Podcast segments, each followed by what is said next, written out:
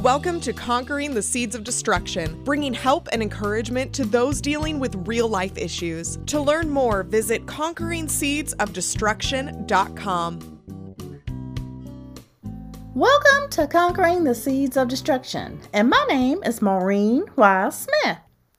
Over the next weeks, I will be sharing with you some of my podcasts that have made the list of being the best of conquering the seeds of destruction.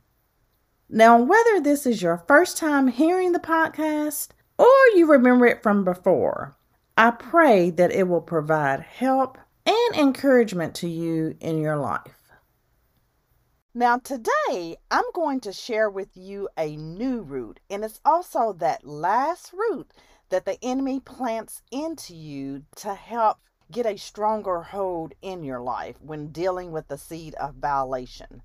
And so, this particular root is called the root of pain.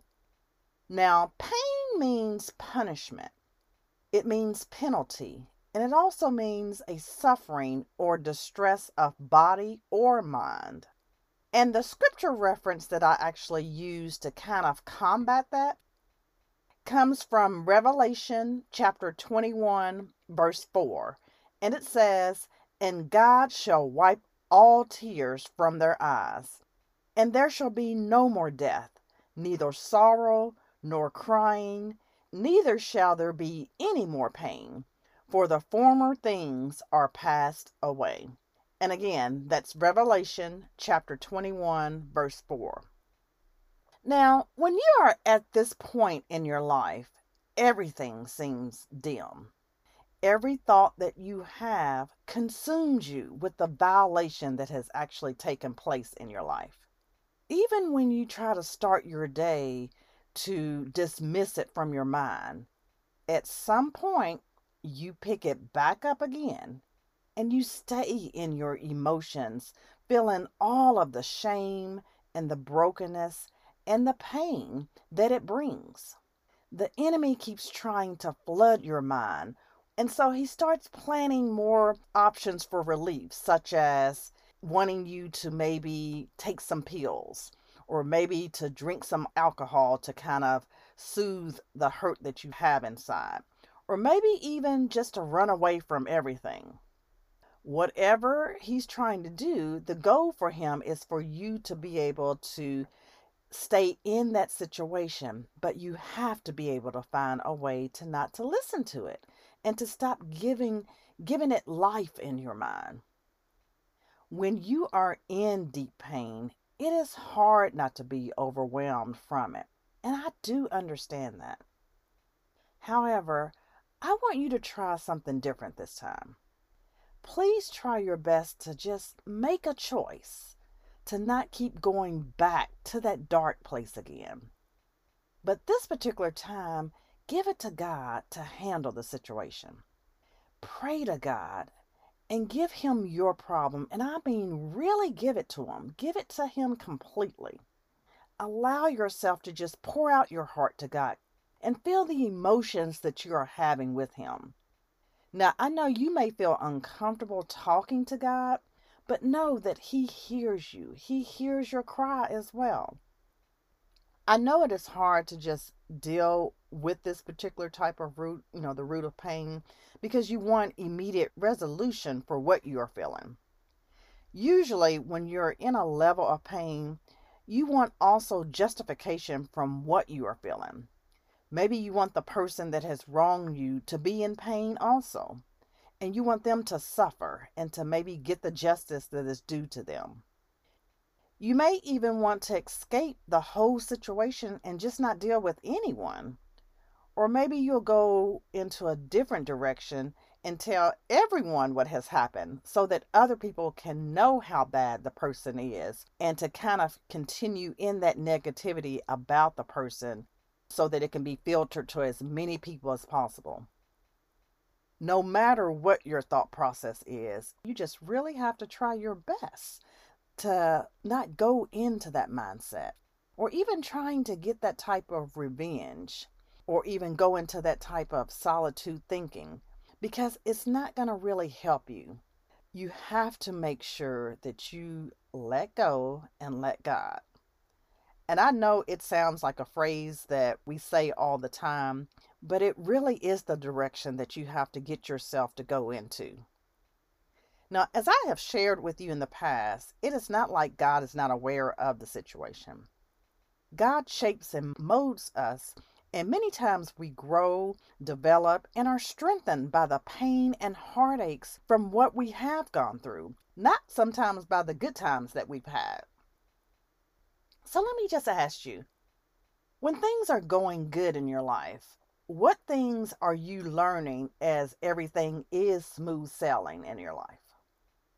Now, think of some times when things have gone wrong and you came out on the other side, even if it was just by a wing and a prayer.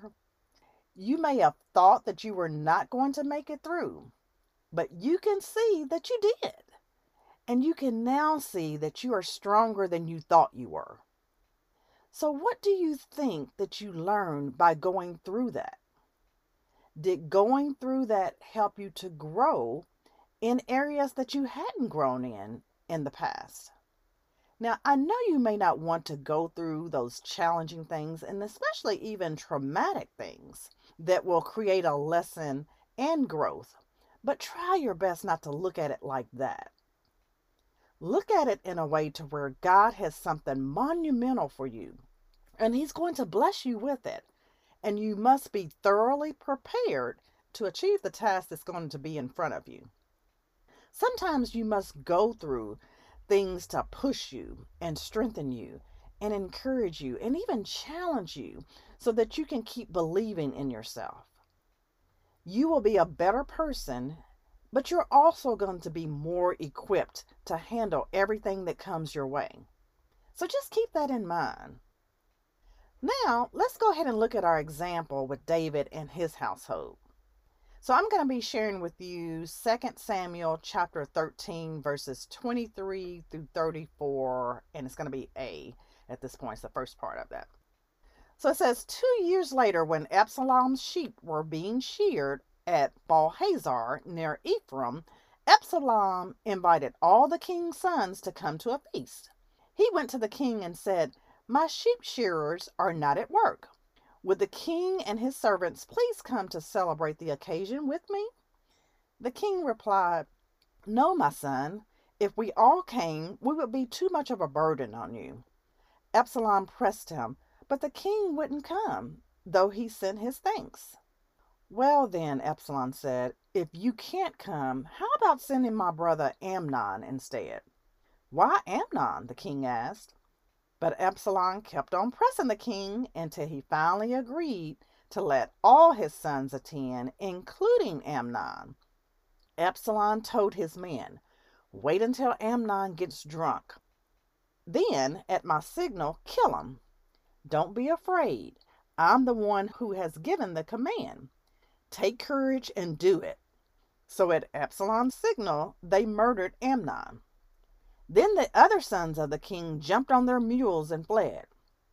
As they were on their way back to Jerusalem, this report reached David Absalom has killed all your sons, not one is left alive. The king jumped up, tore his robe, and fell prostrate on the ground. His advisers also tore their clothes in horror and sorrow. But just then, Jonadab, the son of David's brother Shimeah, arrived and said, No, not all your sons have been killed. It was only Amnon. Absalom has been plotting this ever since Amnon raped his sister Tamar. No, your sons aren't all dead. It was only Amnon. Meanwhile, Absalom escaped. Now, as you can see from the previous scripture, the enemy continued his downward destruction with David's family. And it was amazing to see the similarities that even happened between David's life as well as his children. So let's just go ahead and really look at all the different similarities that took place between David and his sons. So, David actually desired a beautiful woman, Bathsheba, that he shouldn't have been with because she was married. Now his son Amnon desired a beautiful woman, Tamar, that he shouldn't have been with because she was his half sister. Here goes another one. David committed adultery with Bathsheba. Amnon raped Tamar. David was upset with Uriah because Uriah wouldn't go to sleep with Bathsheba to cover up for the child that David fathered. Amnon was upset with Tamar after having sex with her and threw her out. Then we have David had Uriah killed. Absalom, Amnon's half brother, had Amnon killed. David and Absalom both had people to do their dirty work. David's own personal sins and the sins of his sons left David in pain. The sins of Amnon left Tamar in pain inwardly and Absalom in pain outwardly by Absalom taking revenge out on Amnon. In the end, everyone suffered pain. So even though things may not have been taught to David's children directly, there was an indirect teaching that was displayed as they acted out their sins because of their pain. Now, one more key point that I want to point out, especially with David, is that you have to be cautious on who you let into your life. Now, as you may remember from the scriptures, Jonadab, who was David's nephew, his brother's son, was the one that informed King David about Absalom's plot to kill Amnon, and that King David's sons also were still alive. But if you remember, Jonadab was also the one that influenced Amnon to ask Tamar to prepare food for him and to spend time with Tamar. Now, granted, Amnon made the final decision to rape Tamar, However, Jonadab tried to make right a wrongdoing by telling King David about Absalom's plot to kill Amnon, which could have all been avoided if Jonadab had never influenced Amnon to be with Tamar from the beginning. So, the key message that I want you to see in these last scriptures is for you to just be cautious of anyone, and that could be family members, friends, co workers, and even church members who create confusion and influence either you to do negative in your life or the life of someone else. There are many people that like to keep mess and drama going on, and then they try to fix it when they know that they were the ones that started the confusion from the beginning.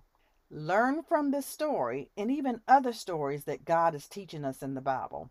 They are there to help and guide us, especially as His children.